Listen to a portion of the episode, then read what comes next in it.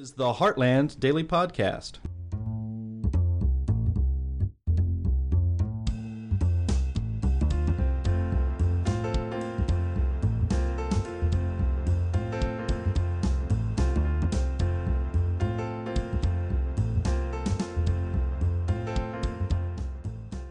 Hello and welcome to the Heartland Stooge Daily Podcast. I'm Sterling Burnett, Director of the Arthur B. Robinson Center on Climate and Environmental Policy and Managing Editor of Environment and Climate News.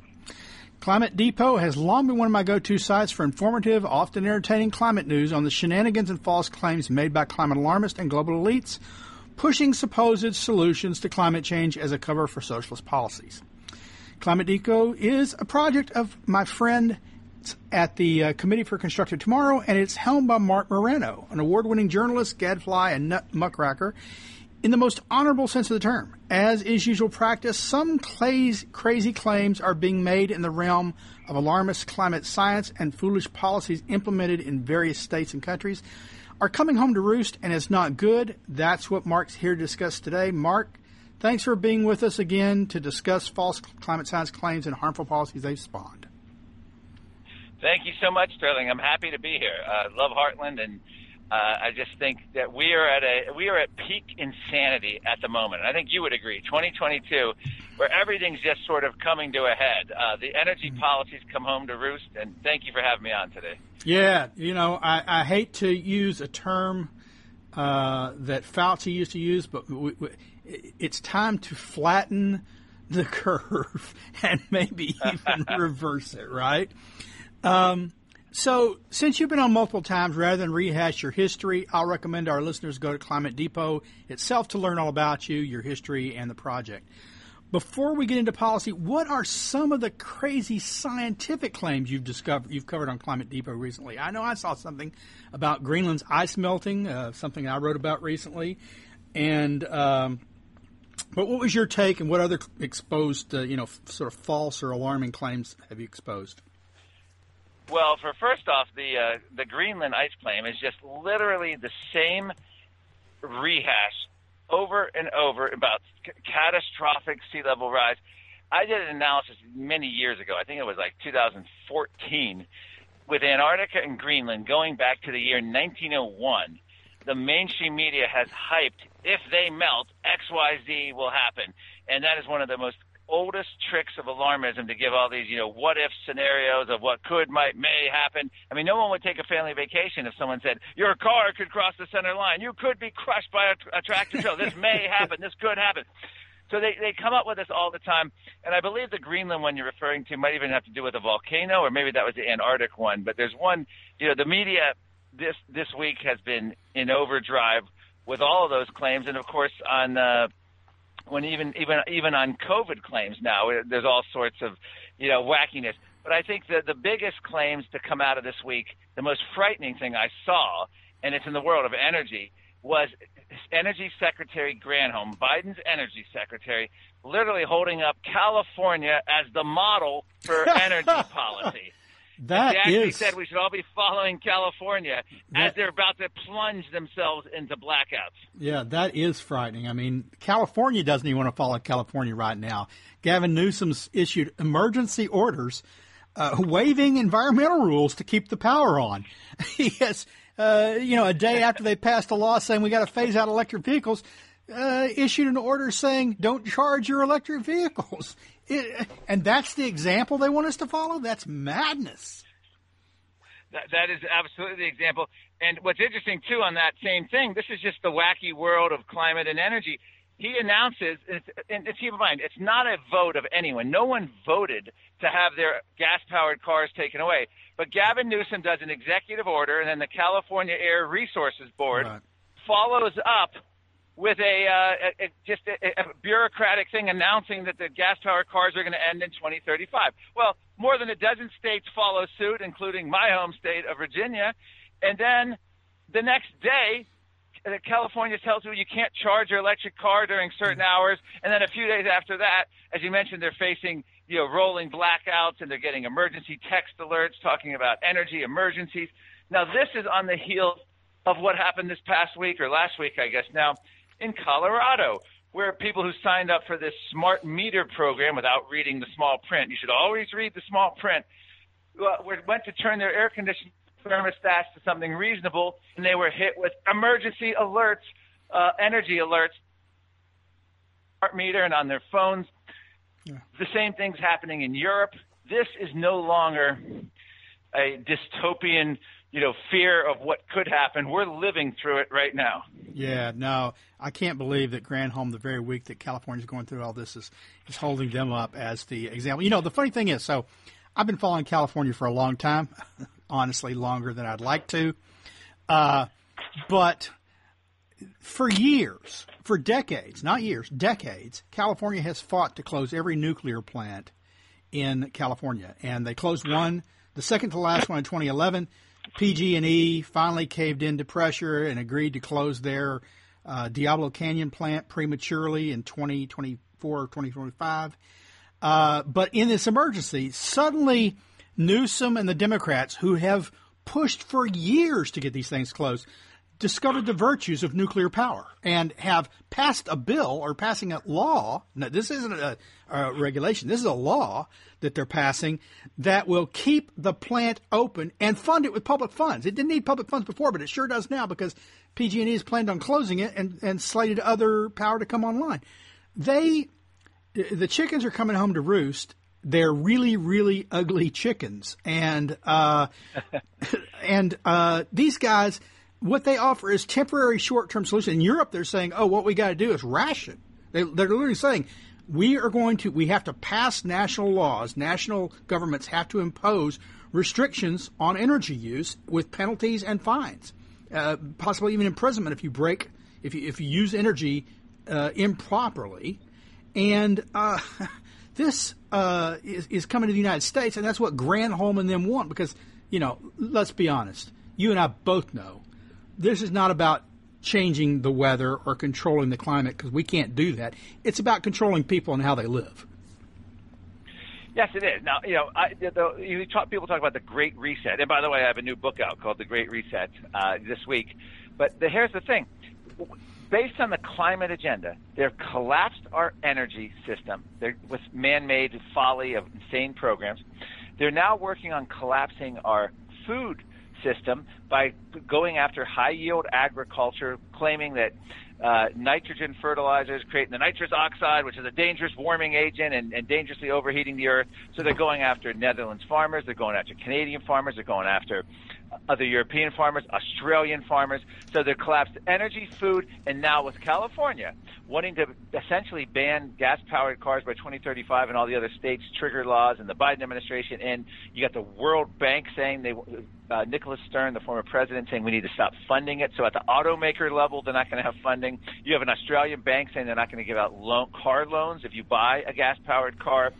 They're collapsing energy, cars, I mean, the transportation, and they're also and, and agriculture. So you have the three things there. That's big. And then the other thing they're doing, of course, is they're collapsing our First Amendment rights by outsourcing uh, a um, censorship to big tech, which is all part of it. We knew, and I always say, Sterling, people always say, oh, I can't believe, you know, COVID scientists are silent, this and that. We saw this in the climate debate decades ago. Everything we see happen in terms of the COVID, if you oppose COVID lockdowns or mandates, you get silenced, censored, un- deplatformed, canceled. Yeah. We saw all that same thing with that. So this week has just been more of that insanity uh, going forward. You asked me the wackiest story. Animal Rebellion this week claimed cow's milk is racist because people of color are more lactose intolerant than whites. I don't even know how to explain that one, but that was actually what the Animal Rebellion group was claiming. Now, milk is racist. Uh, I guess the cows need to get woke. I, I don't know how, how, how to answer that. Uh, you know, let's let's hit a few of the things that you said real briefly, and then tell us a little bit about your book. Uh, but before we do, let me just follow up on some things you said. So, on the agriculture front, Sri Lanka's government fell over this crap. The, you know, the yeah. the houses of the president, I believe the prime minister, both were burned to the ground by people who uh, uh, saw their crop production decline by half in a single year after they got rid of nitrogen fertilizer because uh, we've got to grow things organically here in Sri Lanka, and that's not enough to feed the people there. Uh, in uh, in California, they are they've passed a, a, a slate of laws that put more people onto the electric grid that's already failing with the current number of people and technologies. They want to get rid of uh, gasoline powered lawn equipment and leaf blowers. They want to uh, stop natural gas hookups to homes. And yet Yeah. the electricity grid currently is failing. How is it going to handle all that? And then, you know, uh, well, Europe is just uh, such a, a crazy basket case on this. It, one wonders what to say. I mean, you know, uh, how is how is Germany responding? Well, rationing and coal. They're bringing back coal that they shut down two coal. decades ago. And even Uh, After they even shut down nuclear, gathering- Good. well, after they shut down, let's talk about the nuclear there. They had nuclear. Uh, and so something happens in Japan, Fukushima. Uh, Japan is an island. It's often hit by earthquakes. It's often hit by uh, tsunamis and uh, tidal waves pretty regularly. None of those things occur in Germany. Uh, the power plants in Germany aren't like the ones that were on the coast in Fukushima. They're they're very different. Uh, and yet, in response to a crazy thing that happened more than halfway across the world in Japan, uh, they want to phase out their nuclear, and so now they're left uh, bereft of power during the coming winter. Yeah, this is really it's self-inflicted. This is intentional. Everything I mentioned earlier about collapse of energy, collapse of agriculture, collapse of uh, transportation. This brings a smile to climate activists because ultimately they want this. The, the idea is the calamity, the chaos. This will put us on wartime footing to ramp up solar and wind and clean energy, and so they love this. They, they want.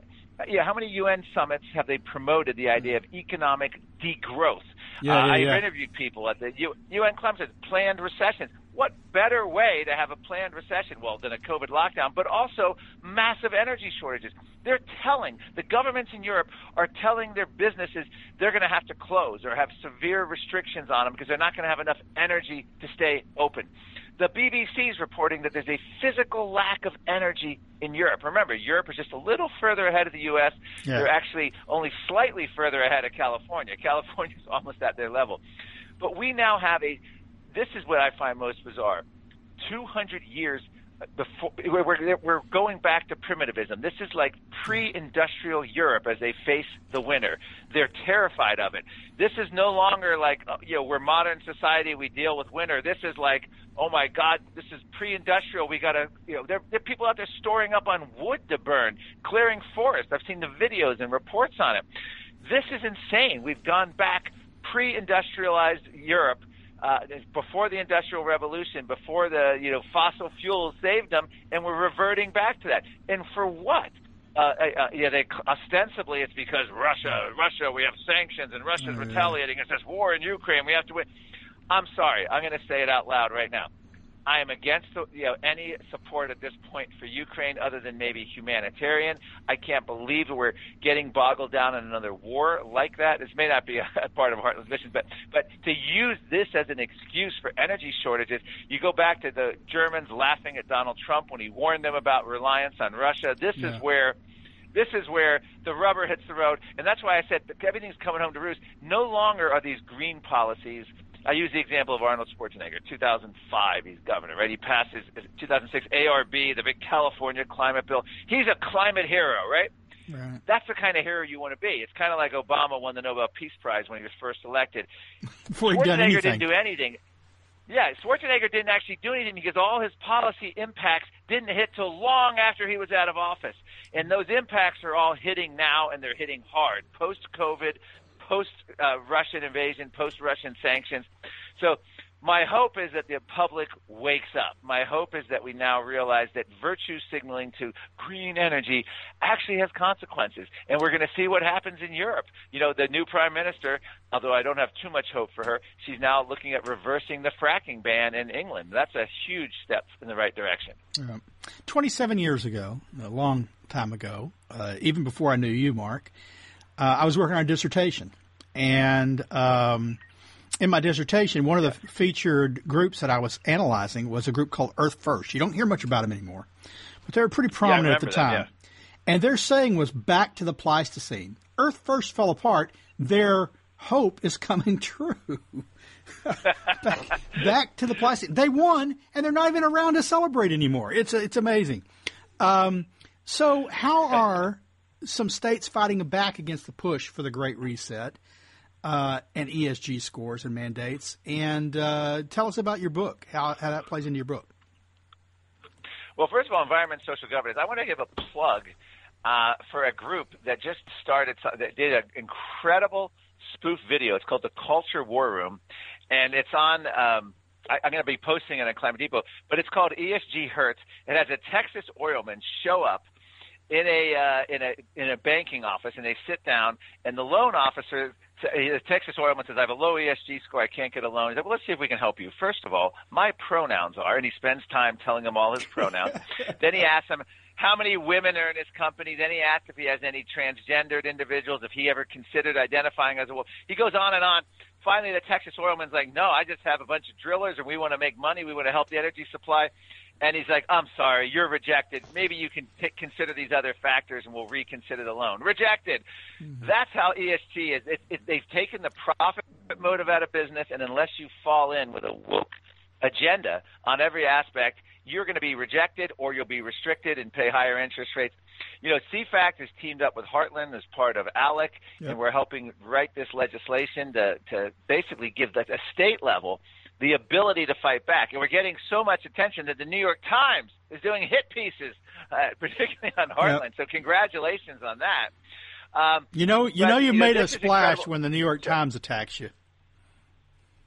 Yes. Now, uh, just to give you an example, and I don't want to spend a lot of time on ESG, but Oklahoma, they've adopted legislation that will require the state to divest from any financial company that boycotts the fossil fuel industry. That is the model legislation that should be spreading around the country. In other words, instead of asking people and asking the public, do you support solar and wind? Do you want clean energy? Just say, hey, what do you think in order to prevent rolling blackouts, more reliance on China, underage kids in the Congo mining for cobalt for electric cars and all these other uh, clean uh, clean energy, like do you support more fossil fuels? I'd like to see the answer to that. If the questions are phrased correctly, I think you'd get a different answer.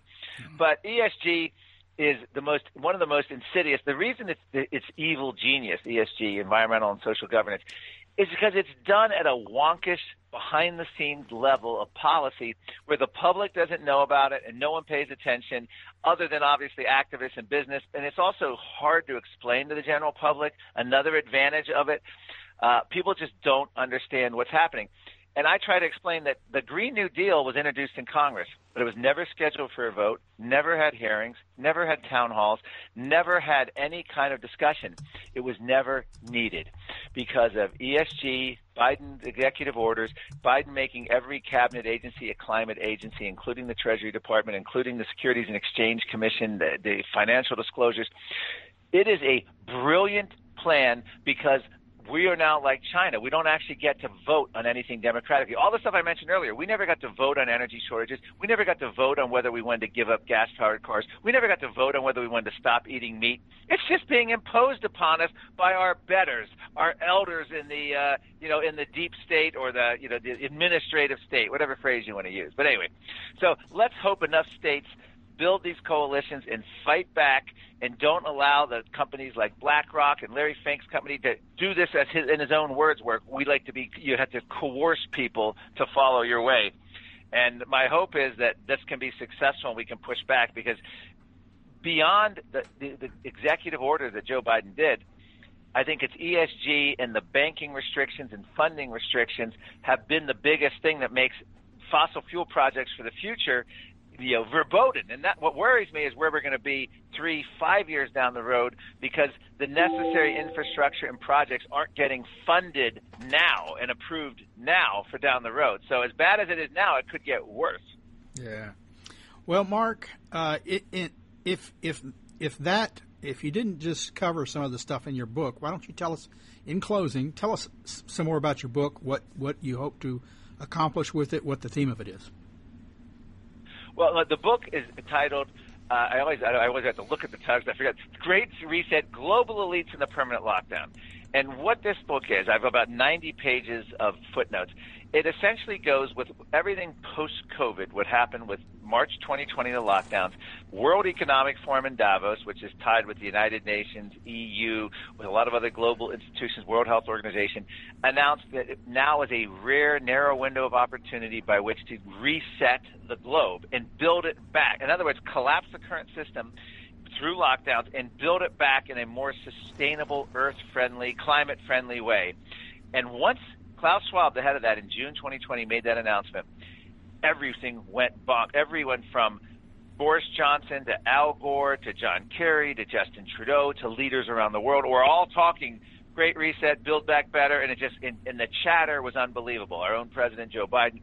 So I detail where the origins of this come from. I trace it back in the United States to 1913 with Woodrow Wilson's administrative state. I go through FDR, one of his kitchen cabinet advisors, Stuart Chase, actually proposed what looks eerily like the Green New Deal in 1932. He laid out a vision of nationalizing energy, nationalizing food production, censorship. I mean, it reads like a primitive version of the Green New Deal. Of sorry, of the Green New Deal and the Great Reset. But at the end of this, in 1932, Stuart Chase, a key advisor to Franklin Delano Roosevelt, has the chilling line that says, "Why should the Soviets have all the fun remaking the world?"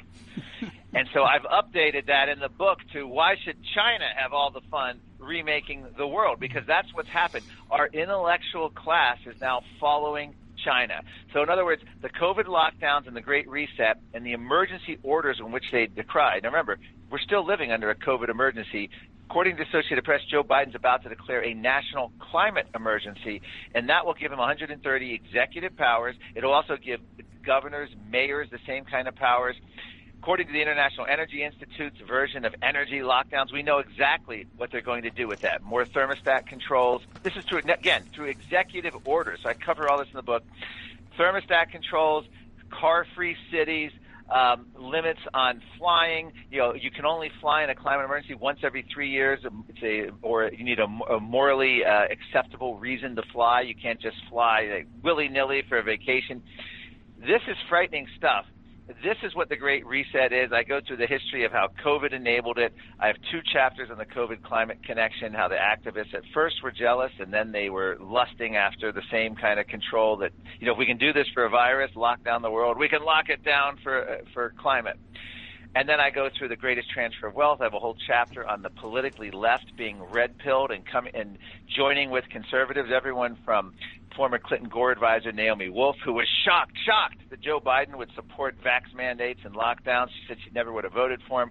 To Hollywood socialist actor Russell Brand, who's become like the hero of freedom fighters everywhere. Who would have thought that a sex addict, drug addict Hollywood actor self-admitted on both those things, would become the voice of freedom for those fighting the World Economic Forum and the Great Reset, uh, and others as well. Glenn Greenwald, uh, Jimmy Dore is now, I think, Russell Brand and Jimmy Dore, the former um, Young Turk progressive, have, are probably the two of the most eloquent spokesmen among the most eloquent spokesmen of talking against the Great Reset. So I have a whole chapter on the left, and then I have a whole chapter, not to be all negative, on the Great Reject, how we fight this. And some of it was like we just said with ESG, but I use the analogy of the Berlin Wall. It didn't come down in 1989 on live TV, CNN, because the East German government said, you know, 40 years of Soviet oppression, that's enough. It came down because people no longer gave their consent to tyranny. And I use the same model in the United States. The Great Reset or the Great Reject uh, is coming about because people at the school board level, angry parents fighting the trans agenda, the critical race theory, the COVID theater of lockdowns and social distancing and mask and vax mandates, showed up, were willing to get arrested. Angry parents were willing to be labeled by, our, the Biden Justice Department uh, homegrown terrorists or domestic terrorists. They flipped an election in Virginia and, and toppled the Democratic Party dominance because pretty much of the COVID lockdowns and because of the parent rebellion. That, of course, spread. The Democratic Party took a close look, and they ended up dropping vax mandates and vax and mask mandates through cities across the country, all the major liberal held cities, because of this parent rebellion, which caused a political sea change. So I end on a hopeful note, but the bottom line is we are living through the Great Reset. Food, energy, uh, transportation, freedom of speech just like 1932. Why should the Soviets have all the fun? Why should China have all the fun? We're, it's being imposed upon us now. We need more than ever, and I'm probably the hardest I could be on Republicans. When I think of leaders like Kevin McCarthy, Mitch McConnell, they are ill prepared to fight any of this. They are actually part of the problem we need to get our act together. People can't believe that a big midterm election and Republicans won. We've solved all this. No, and if anything, we've uh, you know we've just buried the problem deeper because Republicans don't get it. The, national leadership doesn't. Certain senators and congressmen do. But anyway, so that's how I end the book.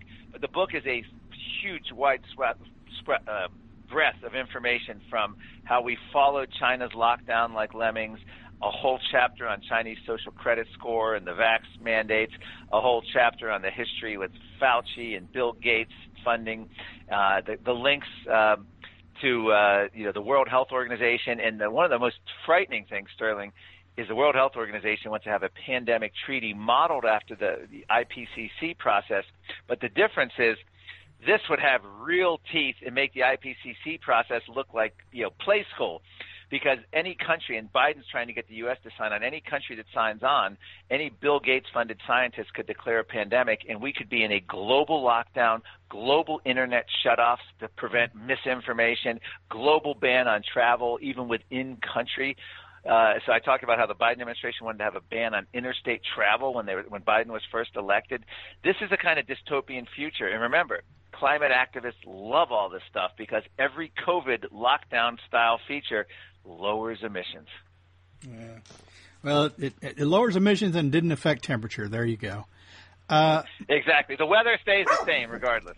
Mark, we've been pleased you could be with us today. I want to thank you on behalf of myself and our listeners before my dog goes off. well, thank you so much. I appreciate it. The book, again, is called The Great Reset Global Elites and the Permanent Lockdown. And your own Heartland people. I know Justin Haskins has his version of The Great Reset with Glenn Beck. But I actually quote Justin Haskins in the book several times. I have Glenn Beck featured in the book, so I see this book as a complement to their book. I don't think it's in competition, and I have a different. I think I have a slightly different uh, uh, focus. I think I went more COVID focused than than uh, the Glenn Beck and Justin Haskins book. Well, we always like working with you and the people at CFACT and Climate Depot. So, uh, no, no, no thoughts of competition on our side. Listeners, thanks for checking in on us today. Please check Heartland's website as we follow the work of Mark Morano and Climate Depot and the Committee for Constructive Tomorrow, and as we track the progress of energy and environmental laws that affect you. In addition, if you're not already receiving these podcasts daily on your favorite device, go to iTunes and subscribe. And when you have the time, please rate our podcast on iTunes so you can help us expand the reach of free market ideas. Thanks. Take care.